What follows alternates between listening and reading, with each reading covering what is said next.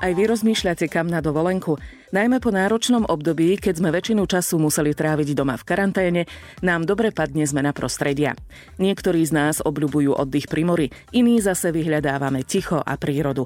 Odborníci nám odporúčajú dovolenkovať na Slovensku a to je jedinečná príležitosť objavovať a spoznávať našu krásnu krajinu. A že je naozaj čo obdivovať vás presvedčíme pri počúvaní nášho letného podcastu Zaujímavé Slovensko. Som veľmi rada, že ste sa rozhodli vypočuť si náš podcast a budem ešte radšej, ak sa rozhodnete miesta, ktoré som vybrala, aj navštíviť. Volám sa Maja Kašiarová, spolupracestujeme Slovensko krížom krážom a spoznáme aj menej známe, ale o to zaujímavejšie miesta.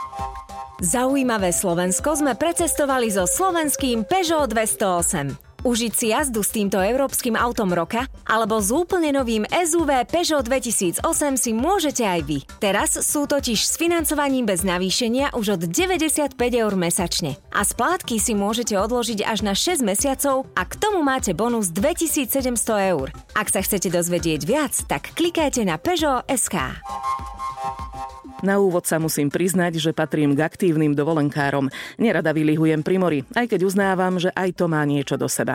Skôr dávam prednosť turistike, horám, hradom a zámkom a rada objavujem menej známe miesta, ktoré si zaslúžia, aby o nich vedeli aj ostatní. Má to totiž jednu obrovskú výhodu a to vie menej ľudí.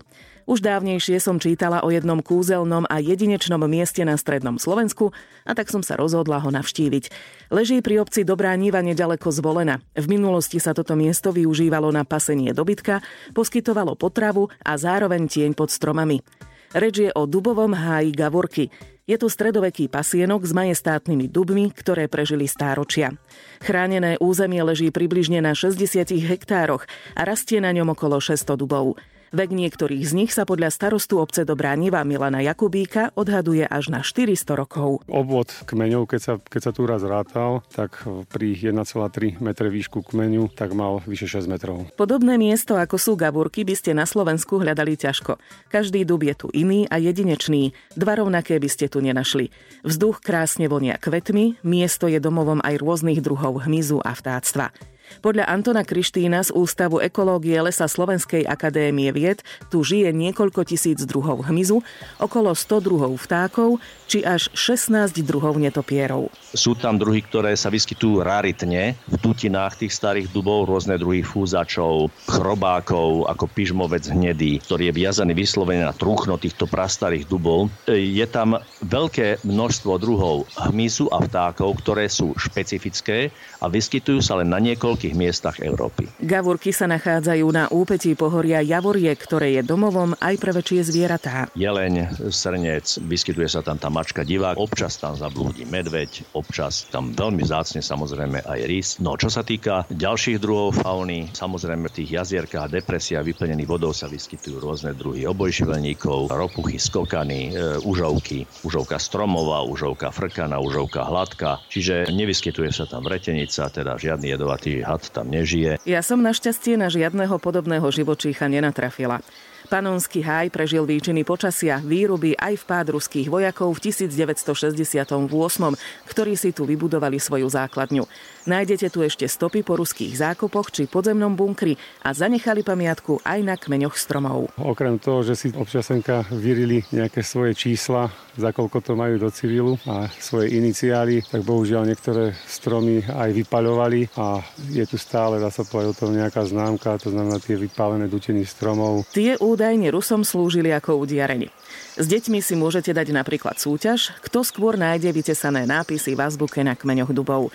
Chodníky tu nie sú, prechádzka gavúrkami nie je náročná, v pohode to zvládnu víkendoví turisti aj vaše deťúrence. Keby ste chceli prejsť celý háj, reským krokom by vám to trvalo približne hodinu. Z miesta je nádherný výhľad na okolie a západ slnka je ako stvorený na romantiku. Navyše ani hubári neodídu s prázdnymi košíkmi. Podobných lokalít bolo v tejto oblasti viac. Museli však ustúpiť poľnohospodárstvu. Tento les není unikátom len, čo sa týka Slovenska, ale môže sa povedať aj takej tej strednoeurópskej časti a není takýchto takýchto lokalít už veľa. Nemám o tom vedomosť, že by bola nejaká takáto, aspoň v takejto veľkosti niekde zachovala. A ešte aj to, že vlastne sú tie takéto oblasti, ale už sú zarastené a vlastne už sú súčasťou lesa, čiže sú prerastené a už fun- plnia funkciu lesa. Táto časť, ako sú gavúrky, tak tá plní funkciu pasienkového lesa. Podobné zachovalé dubové lesy nájdeme podľa Antona Krištína aj za našimi hranicami, napríklad v Rumunsku či Maďarsku. Na západ e, od Slovenska je takýchto typov porastov málo. Oblasti Českej republiky na Južnej Morave nájdeme napríklad v oblasti Lednice také pomerne zachovalé dubové porasty známom to parku Lednickom. Myslím si, že viac ani v tejto strednej Európe nenájdeme krajiny, kde by sa takéto dubové pasienkové lesy ešte v takomto rozsahu zachovali. Gavúrky sú veľmi dobre dostupné. Zamierite na cestu smerom na Sásu alebo z Podskalky. Z cesty uvidíte prvé duby a odbočíte k ním po lúčnej cestičke. Ak pôjdete autom, pred prvými dubmi ho musíte odstaviť a pokračovať po vlastných. Sú to aj fotopasce a štátna ochrana prírody má aj o tom záznamy, že senka niekto sa vyberie aj na aute, čo by nemal. Gavurky sú aj miestom, kde sa tento rok bude konať už 6. ročník behu Gavurky Run. Zabehať si cez tento panonský háj môžete 19. septembra. Ak by ste si chceli pozrieť aj blízke okolie, dávame do vašej pozornosti nedalekú zrúcaninu hradu Dobrá Niva v Podzámčoku. Hrad vznikol v 13. storočí pri starej obchodnej ceste južne od Zvolena. Tvoril ho súbor objektov, väža a kamenné hradby. Okolo kopca bola priekopa a valové opevnenie. K jeho deštrukcii došlo pravdepodobne okolo roku 1805. Autom sa dostanete blízko pod hrad a potom vás čaká už iba nenáročný výstup. O niekoľko kilometrov ďalej smerom na zvolen sa dostanete k pustému hradu.